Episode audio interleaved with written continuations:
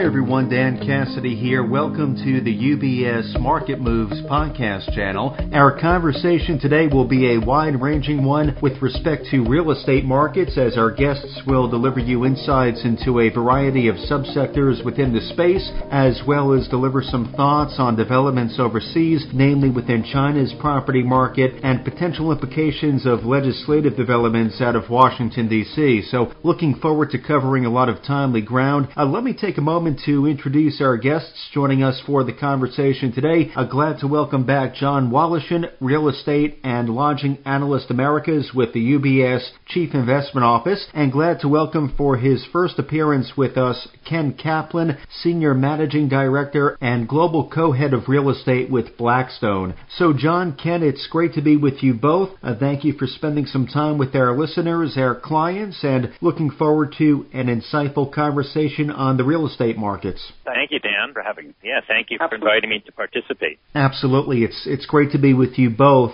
So maybe as a starting point, Ken, we can focus in on commercial real estate. And I know the Delta variant of COVID nineteen uh, might have postponed the return to office or RTO timelines for companies, though, as uh, data is suggesting, we are seeing some positive uh, trends with respect to the Delta variant. Though even before the Delta variant presented itself, landlords had been making arrangements for returning workforces. I'm curious, Ken, from your vantage point, how are landlords competing to attract and retain tenants, and what kind of RTO trends have you been noticing across the U.S. or even outside of the U.S.? Sure. Well, let me just again say thank you for inviting me to participate, uh, Dan, uh, uh, in the session. And you know, UBS obviously has been uh, such a strong global partner for our business and across the firm. And you know, we thank you for that, and we look forward to continuing all the work that we're we're doing together.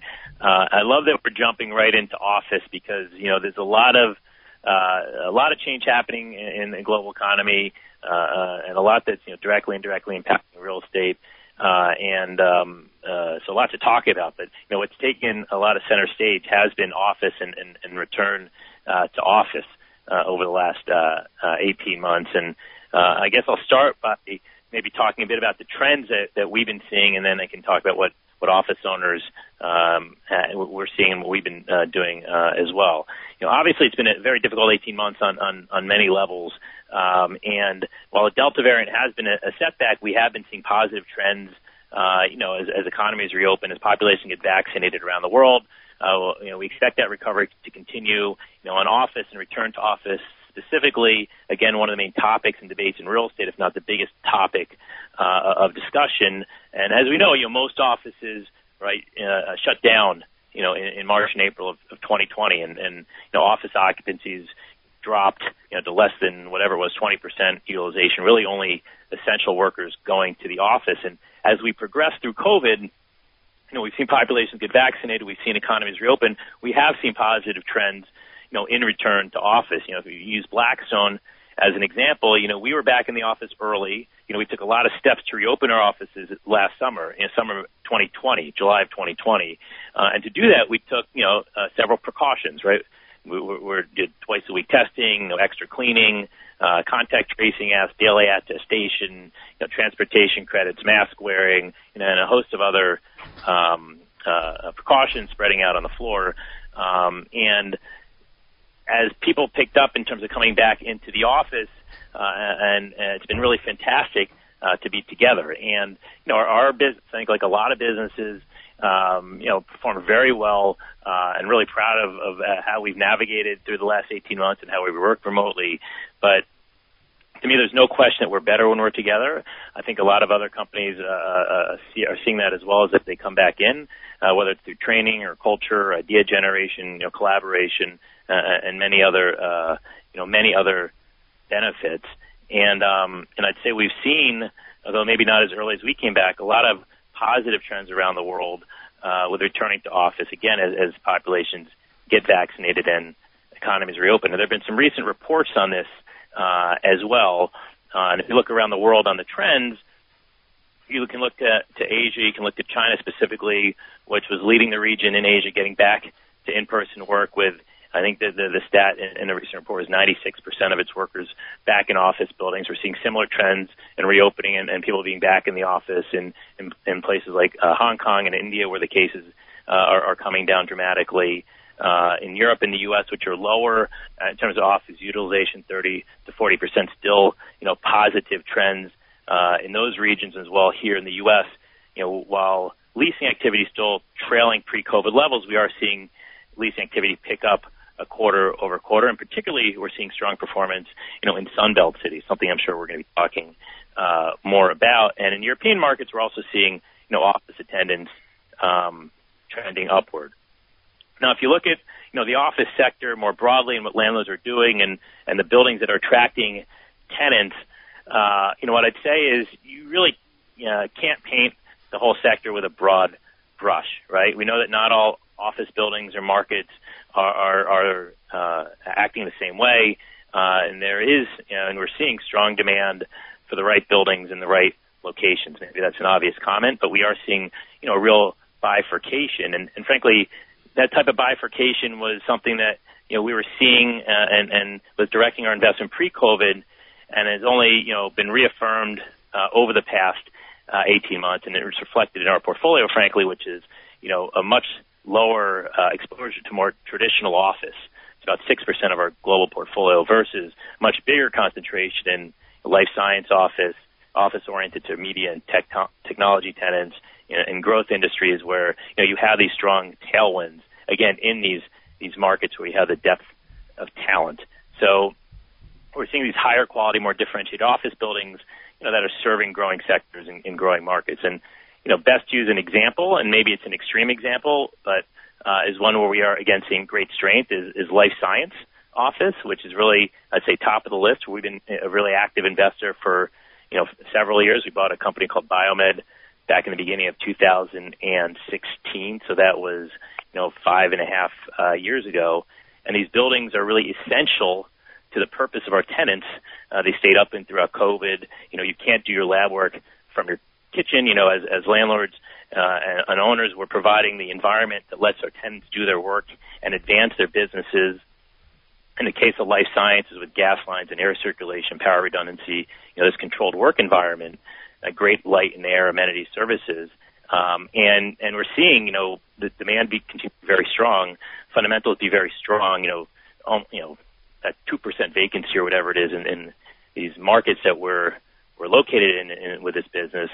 Uh, so essentially, full portfolio strong uh, underlying rent growth and performance uh, in the portfolio. And again, this might be on the extreme end, but a good example of you know when you have the right properties in the right markets um, and you're, you're serving these sectors, these growing sectors, you know, really healthy, strong uh, underlying fundamentals and, and demand for buildings. By the way, it's not just life science. We've also been active in, you know, um, uh, media and tech-related office, uh, um, uh, studio. We bought into a portfolio of, of studios for production facilities, also seeing, you know, um, very strong demand uh, and utilization of those buildings. And it applies more broadly also to more you know, more traditional office, but again, in markets where you're seeing stronger, you know, population growth and, and demand growth, and um, also buildings that are serving tenants, and again, providing those environments that help tenants attract and retain talent, foster collaboration, help with culture building and, and talent development, and these higher quality buildings, uh, and as landlord offering you know, these health and well-being amenities, better technology and transparency, professional development services, flexibility. That's what we're doing as landlords. You know, we're seeing, you know, we're seeing strong demand, but we are seeing more of a bifurcation between that and, you know, a lot of buildings that really don't, you know, provide that for tenants. Obviously, we're seeing with this work from home. Ken, it's interesting as you pointed out to learn about some of these trends with respect to uh, different industries and their path forward for return to office and some of the data points you pointed out towards the top of your commentary, very encouraging trends within the U.S. and around the globe as well. Uh, John, what about your thoughts? I know this is a topic we've spoken about prior here on the podcast. Uh, you've written about in your publications, your reports. Uh, what are your thoughts on the commercial real estate sector in a post-COVID world? Thanks, Dan. First of all, I'd like to really thank Blackstone uh, for their terrific partnership with us and it's been just an absolute uh, grand slam for for our clients. And we thank them for all the great work and we look forward to a long and prosperous relationship. Uh, you know I look Ken hit on uh, on really a ton of key points uh, all of which I agree with. And anybody you know anybody in the field who's read my work knows that I'm a believer. And look obviously the timing we don't know whether it's going to be 12 months 18 months 24 months. But nonetheless we do believe in for you know really all the reasons Ken talked about, we think that people are going to go back to the office. You know, I'm reminded of a phrase Facebook uses, and they call it creative collisions. And that's literally walking down the hall and saying, hey, Ken, you know, I just had this great idea. Why don't we go in the conference room and kick it around? And you never know where the next great idea comes from. But I would, I would just add a couple of things. And I'm reminded, you know, uh, albeit a very terrible time both in New York and in the country, is 9/11, and I think about some of the absolute statements that were made right after 9/11. I will never fly in an airplane again. I will never live in a high rise. I will live, never live in New York. And I think one of the one of the great lessons for not only me, for all of us, is be wary of absolute statements during times of crisis. And I respect that there are a lot of unknowns uh, with COVID and where it will go and what it will mean for a lot of things, including demand for office space. But what I'm really taken by is the number of absolute definitive statements that were made by some very, very high profile CEOs back in March, April, May of 2020 uh, about uh, we, you know, I could see us giving up you know, the majority of our physical footprint and we're going to work remotely forever and so forth and so on. And number one, how many of those CEOs have changed, have significantly changed their perspectives. The other thing is there was, there was this narrative, and the key word here for me is narrative, because, you know, narratives, especially in a world of the 24 hour news cycle and social media, you know, they, they gain traction very, very quickly and those narratives were technology uh, is not going to be a big user of office space. Well, I would say a couple of things to that. I believe in 2020, 13 of the biggest, uh, 13 of the 20 biggest leases in the country were signed by technology companies. Um, Facebook uh, has taken the entire Farley office building here in New York. Uh, Google just announced a very, very large building acquisition here. Uh, while some companies have certainly delayed return to office, I think the point here is that making absolute statements during crises, you know, can lead to probably er- erroneous thought processes. Uh, the other thing I would say is, you know, there's there's been a lot of talk about you know shrinkage of office space and shrinkage of demand, and invariably that will likely happen as some people are going to work remotely full time. Number one, and we and, and a lot of companies are, are have been public about we're going to have uh, you know, sort of hybrid work schedules. But the one piece of analysis that I have not seen done is I think the, the consensus number out there is there's going to be a shrinkage of about 15% of office demand. But the analysis I haven't seen done is how does that break down between Class A, Class B, and Class C office?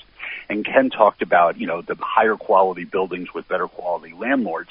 And I think about uh, a, a, new, a brand new building that opened in New York recently, One Vanderbilt. It's a beautiful, beautiful building. Rents are extremely high. I believe that building is now north of 90%, um, 90% leased.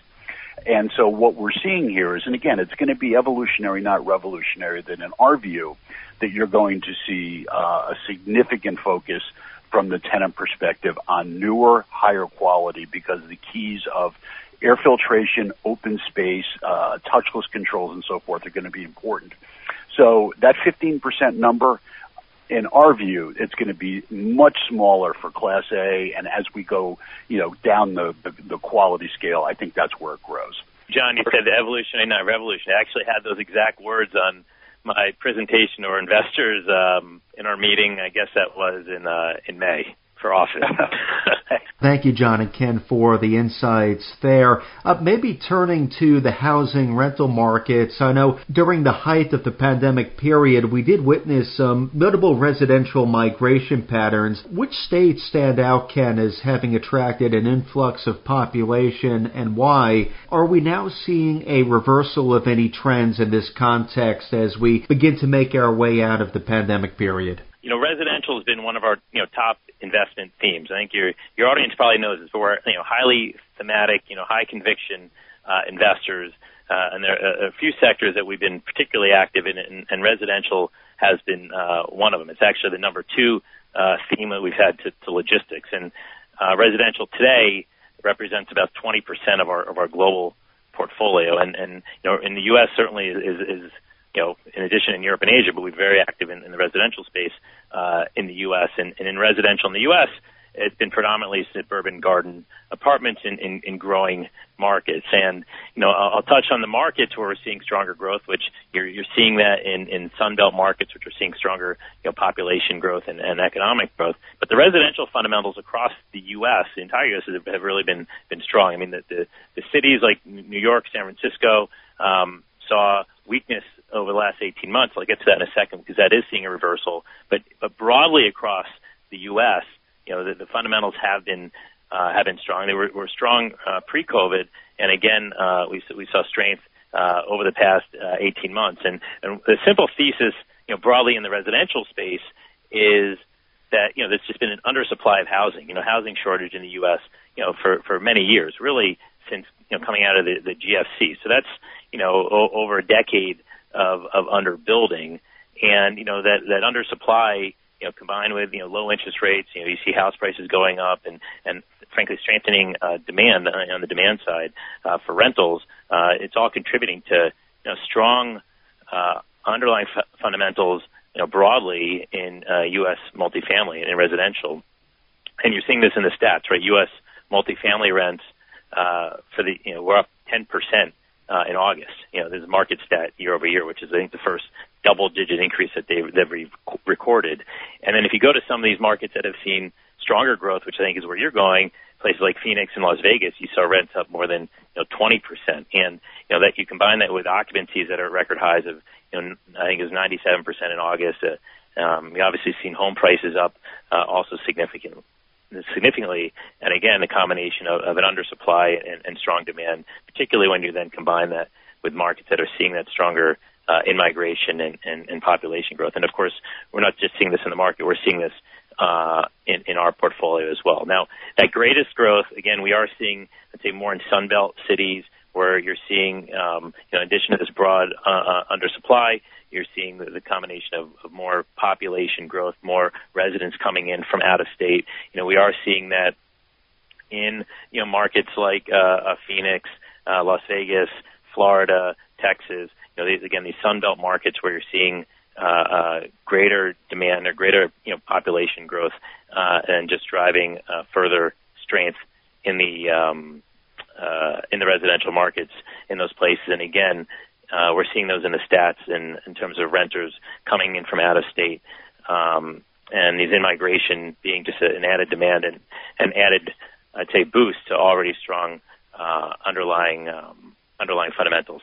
I would say in terms of reversal of trends, you know, we're still believers in gateway markets like New York City and uh, and San Francisco. You know, you have a deep, you know, a deep talent pool and, and a lot of things that New York offers. You know, um, culture, food, diversity experiences that's hard to replicate. And while we saw weakness uh, or softness in New York uh, th- uh, during COVID, you know, we've really seen a reversal and, and a strong reversal that in the last uh, in the last few months. You know, New York City had a record uh, summer leasing season. You know, we do own Stuytown here in New York, and, and June uh, new leasing in New York City, I think, was the highest that it had been since 2008. We saw that in our uh, in our portfolio and our properties here uh, as well. At Stuytown, we had over a thousand move-ins in August, which is a record uh, month for for us. Um, and we're seeing also when we look at the the leasing, what's happening, people again coming in from out of state. So I'd say broad strength, you know, um, uh, in the residential market, you know, a real undersupply of housing, uh, and this confluence of factors I mentioned. You see that that, that strength be even greater in these Sunbelt markets where you're seeing that population growth. Uh, by the way, which is not something that was a new phenomenon through COVID. It was happening uh, with a, like a lot of these trends. You know, um, the office trends as well. This is not, you know, there's a bigger spotlight and bigger impact through COVID, but these trends in terms of better quality services, amenities in office was happening pre-COVID. These trends in migration patterns is, you know, the, the, these states is also, you know, whether it's, you know, favorable business environments or whatnot, uh, uh, happening pre-COVID, but really an acceleration uh, over the last uh, last 18 months and, and then through COVID as well. But broad strength, I'd say, in the resi sector and, and particularly in those markets. But you know, also seeing uh, improvement and, and rapid improvement, um, uh, reversal as you you had mentioned in some of these trends in these these urban markets as well. What about your thoughts, John, on housing and rental markets? Perhaps any reversals of these migration patterns we've seen? So I think there's a few things going on here, and uh, you know, I can tend to touch on a lot of them. Uh, I think we, I, you know, I think there's a strong demographic story here for all three groups. Number one, uh, and number two, uh, you know, the realities are uh, the 1.7 trillion dollars in student debt is certainly, if not an economic headwind, an emotional headwind for a lot of people. And when you add on, as Ken talked about, underbuilding that has occurred, particularly as a result of the global financial crisis, we think the supply demand setup is generally good. Uh, as far as markets go, I, I want to talk about sort of near term and, and, and what's gone on over longer term. Uh, the, again, there was a narrative, uh, and it wasn't just a narrative because the actually the data it did show up in the data that early on during COVID, particularly those dense cities like New York and San Francisco, there was a significant number of move outs. You know, rent, uh, and I'm, when I talk about rent, I'm talking about net effective rents. That's after you factor in um, uh, concessions, free rent, and so forth and so on, did did decline precipitously. But what was interesting, and for those who looked at the data, they could have called this that a lot of the mail forwarding data from those locales did not go to you know faraway lands. In the case of New York, a lot of that mail forwarding went to either North Jersey, Westchester County, or Fairfield County, Connecticut. In San Francisco, you know, people did go as far as Sacramento, which is, you know, having done that drive, it's not that far. So a lot of it was, if you think about what made and makes New York and San Francisco such a desirable place to be, a lot of it was closed, whether it was offices, but, you know, restaurants and theater and sporting events and so forth. So it doesn't surprise us to see uh, a lot of that strength returning. Obviously, with rents having been lower, that's certainly more attractive. But if we look a little bit longer term, and, and Ken did touch on this, that this is not a new phenomenon. You know, the, the report we published several weeks ago, we called the Wayne Gretzky approach to real estate investing. And, you know, for those who don't know, Wayne Gretzky, probably the greatest living hockey player of all time, had that famous line of, I skate to where the puck is going, not where it's been. And so that's really formed a lot of the basis for our analysis over the years. And we went back and looked from between 2010 and some day, some of the data we only have through 2019, some we have through 2020. And it really shows what I call the five poster children for market share donation. Those states are New York, New Jersey, Connecticut, Illinois, and California that have lost on a domestic population basis, i.e. excluding those who have moved from ex-US uh, there's been some pretty significant population decline, uh, and the beneficiaries have been either the southeast, the Sun Belt states, or the mount, the non-California mountain states, as well as Oregon and, and Washington. And so what we did was we looked at uh, population growth and job growth, and then we looked at the question was, okay, it's happening, but why? Now, there's a lot of reasons people move. Some of it is climate, some of it is age, but a lot of it is economics and policy.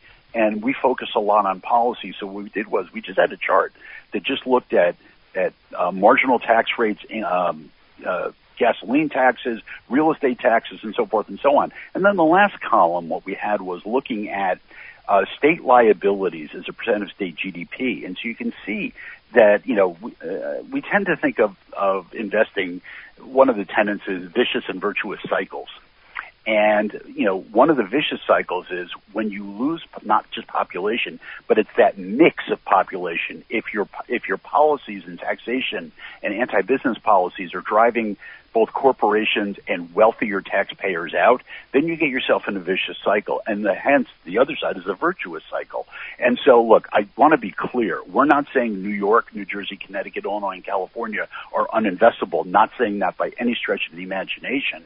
Uh, but if you look at the key beneficiaries of this, uh, you know, and the markets that really jump off the page at us include uh, Nashville, Salt Lake City, Boise, Idaho, uh, some names that may not be household names to people, but these have been beneficiaries. And so, look, but you know, when investing, we always think about risk-adjusted return, and so valuation matters a lot, clearly. But you know, we think that these trends, although uh, certainly not started by COVID. They've been going on for quite a while. Certainly COVID exacerbated them. So I think we have kind of a, you know, dual phenomenon going on here that we think that these migratory patterns, particularly based on policy, will continue. Thank you, John, and, and Ken, for your insights into housing and rental markets, what we've been picking up on there. Maybe looking outside of the U.S. for a few moments now, the debt crisis of China's Evergrande Group, this has grabbed investor attention and at times has moved global financial markets. Uh, Ken, from what you can gather, what are the implications or the scope of impact here to real estate markets across the globe, and what does this story tell you about the integrity of China's property market? I just saw a, a UBS report came into my inbox today uh, on Evergrande. I thought it was actually a very thoughtful report, but we we obviously been spending uh, time and, and focus on this uh, as well. And you know, the Chinese government has been you know concerned with you know high residential prices and over leverage uh, among Chinese home builders. And you know, in, in late 2020, you know, China's central bank announced a, a new set of finance rules that applied to all uh, Chinese home builders. And, and one of the implications of these tighter rules and, and tighter liquidity has been, you know, I'd say the recent distress we were seeing at, at Evergrande. And, you know, for a long time, Evergrande has been one of the largest, but also one of the most highly, you know, levered developers in China. And I'd say, uh, to us, it's that combination of leverage, you know, asset quality, how the company financed itself, and, and now these new rules that, that really all contributed to the challenges that, that Evergrande is now, uh, is now facing. And, uh, to do, obviously, to the size and scale uh, of Evergrande, this has, has caused, say, more widespread liquidity concerns across, you know, the whole China real estate sector, really, uh, towards what, you, what your question is, and also concerns about as a contagion outside of China. And, and we've seen this in, in bond yields and, and, and share prices, you know, in, in Chinese uh, developers. Um, now, before I comment on it, it's worth noting, you know, uh, Blackstone, know, we we have effectively no exposure to the Chinese for sale residential sector, and we don't own any shares or debt in any Chinese developer, and and we do have uh, uh, properties in China, but our existing portfolio in China is uh, over 60% logistics. You know, it's it's uh, our biggest segment globally, and and and and the majority of what we own in China, and, and the remainder is primarily high quality Shanghai offices, and um, uh, so very different uh, from uh, the Evergrande uh, business model and, and focused on on development from from our strategy.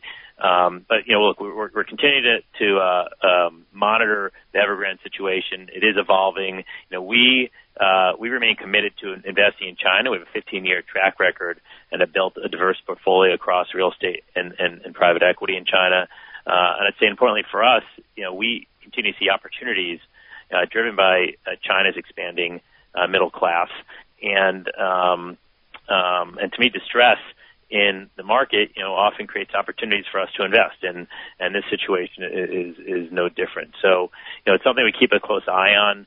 You know, I, I do think there's some unique uh, aspects of of Evergrande as, as a business, um, and to us, there's still opportunities and reasons to be investing in China, and we obviously still keep a close eye on it and and, and tracking what's happening there closely, but you know, still again uh, committed and, and focused on China as a market to invest in. Now, John, I know you're focused on U.S. real estate markets, though our Chief Investment Office has written about some of the implications here with what we've been seeing with China's Evergrande Group and the kind of implications, uh, potential implications to real estate markets across the globe. Anything there you can share with us? Yeah, and I am going to defer to uh, Blackstone's uh, vast expertise uh, on on the global and local markets, because as as you Dan uh, know, uh, that my focus is is the U.S. market.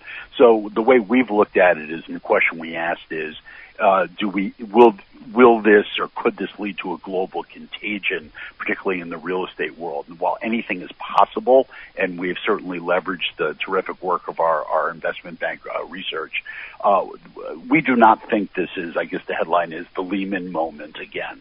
Uh, there are always risks out there. Uh, we think the Chinese government understands it very, very well. Uh, the unknown here is uh, you know, leaving, uh, you know, beyond Chinese banks, uh, how much exposure is there with global banks and global asset managers an unknown? Because one of the things that has made us very, very constructive, no pun intended, on the real estate market, um, and particularly here in the U.S., has been the plethora of capital that exists uh, whether it's in the hands of private equity, uh, whether it's in the hands of sovereign wealth funds, pension funds in this incredibly low envir- uh, uh, interest rate environment, you know, have to look at alternate asset classes and individuals. So, you know, working on uh, our, our belief that there is not going to be a worldwide contagion, not only do we think this is not going to be uh, a long-term negative for U.S. real estate, if anything, on a you know perversely, there could be several benefits. Number one, if construction in China were to slow, that could take some of the upward pressure off of some of the, the material costs that uh, that have really upset uh, the returns of developers and also access to materials. And number two, uh, you know, should this make investors more cautious? And again, I will defer to our friends at Blackstone. Uh, that you know that money will go elsewhere, and the U.S. in our view will continue to get its fair share. Now, it, it, you know, China at least through in 27 and 2018 were significant investors in U.S. commercial real estate that did tail off in 2019 and 2020. So, is it possible that we could see you know some reduced interest at least for the foreseeable future from China? Sure, but I think our key takeaway, and this is the most important thing from our perspective, we do not view this as as a major headwind for U.S. commercial real estate. And I just look at where you know some of the publicly traded real estate companies have been able to raise you know tremendous amounts of debt and incredibly tight spreads despite the Evergrande situation. So, yeah, obviously there are some unknowns out there, but th- this is our view as we see it today. I probably should have started there too. I mean, we share that view about not, not impacting, you know, the, the broader markets.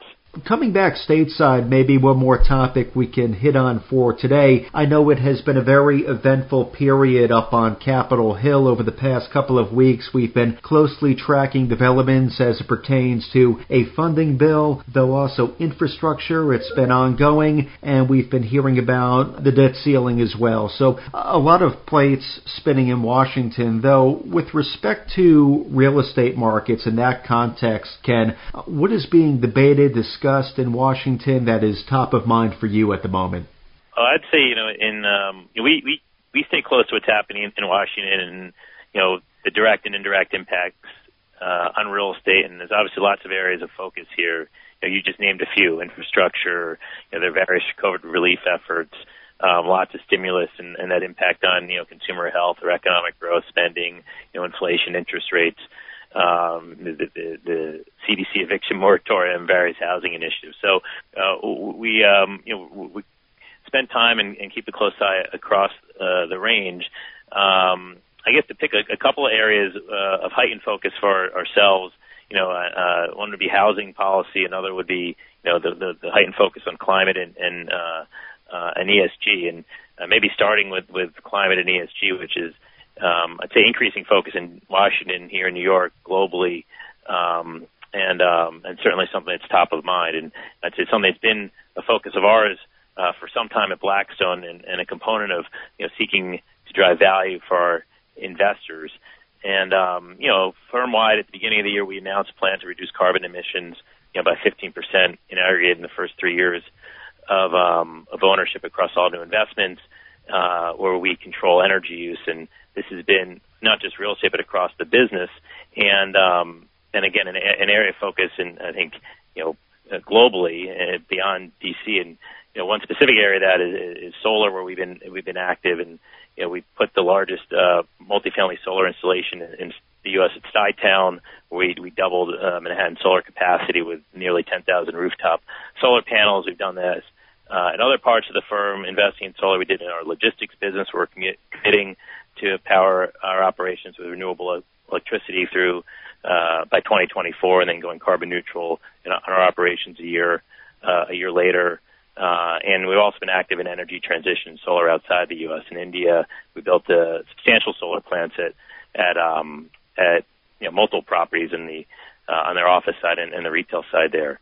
Um, and obviously, not just environment focused, but social governance as well. So that's one area uh, of focus. Another housing policy which you know, a specific area within housing that we've been focused on is the potential to expand the low-income housing tax credit program, uh, which would be good to get passed. As you know, we touched on earlier, as I talked about, um, and John mentioned as well. You know, there is an acute shortage of housing uh, in the U.S. and one path uh, to building additional housing is through tax credits in the, in the LIHTC program.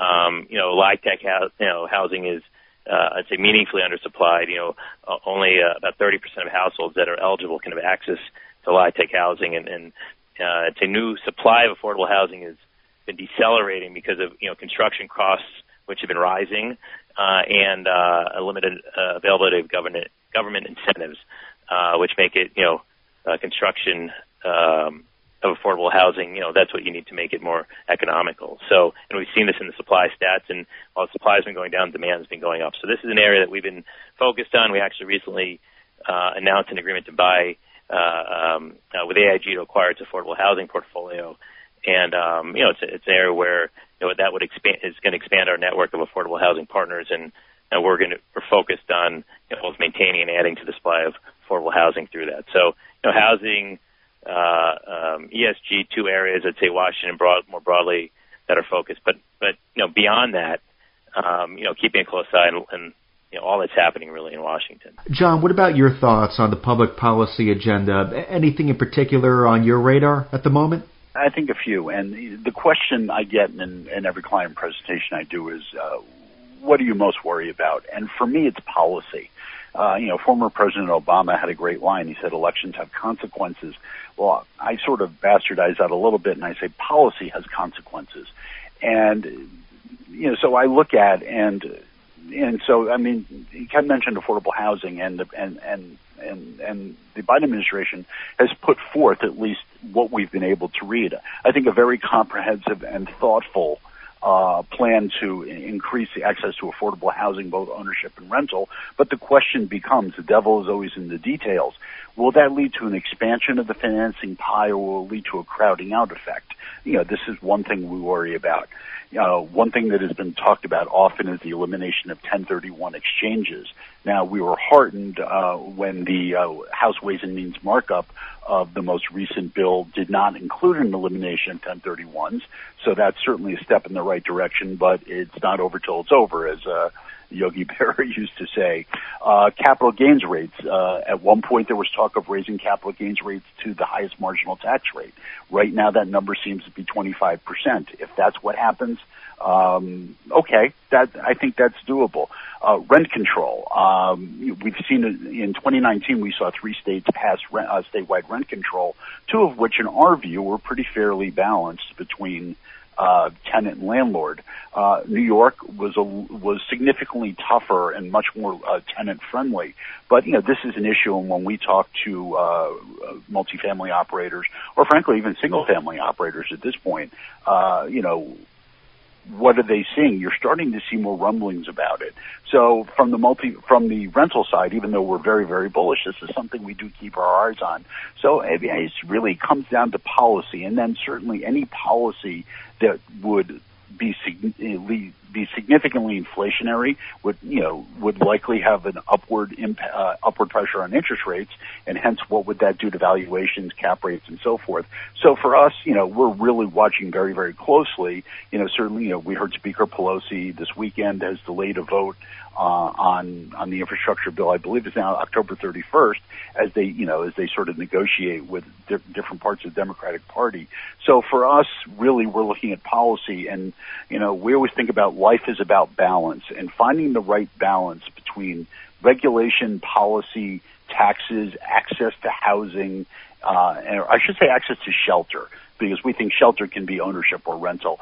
As long as we find that right balance, you know, that will make a lot of sense to us. But we, you know, we, we are concerned that, you know, there, there are some more, you know, for lack of a better word, you know, more extreme proposals out there that, that could have a deleterious effect, uh, on a number of things, including real estate. But we're, you know, we're, we're heartened that it seems to be cooler heads are prevailing here. Thank you, John. So I know we're beginning to come to the end of our time together today. Uh, John, Ken, you've been very generous with your time and thank you for covering all of the ground that you have thus far with our audience, our clients. Maybe before we close out, uh, we can hear from you with respect to final takeaways. Uh, first of all, absolutely, we should, we should leave the best for last. And once again, I want to thank our friends at Blackstone for just their terrific work and their great partnership. Uh, so as, you know, as we look across the real estate landscape, you know, I always joke that I get paid to worry for a living as an analyst. So while there's always things to worry about, you know, if we look across the landscape, most portions of commercial real estate uh, the, the supply demand fundamentals are still are still pretty good. We look at the major asset classes. We've already talked about the rental side, be it manufactured housing, multifamily, single family. Uh, the industrial space, which we haven't got a chance to touch on, and I know Blackstone has been very, very, um, very, very uh, invested in that space, and it is our favorite space. Uh, yes, obviously a little concerned about valuation there, but the, the, there's multiple drivers of industrial. Uh, the store, self-storage is doing extraordinarily well. Um, yeah, healthcare real estate, I think it depends where you are. The medical office building, Ken touched on life sciences, which is really having just a terrific go. Uh, and, and as we said earlier, we think there's parts of traditional office that will do very, very well. Uh, there's some more, you know, kind of non-traditional real estate spaces in what, you know, what they call infrastructure, be it wireless towers or data centers. You know, we think there's a very a very strong secular trend there.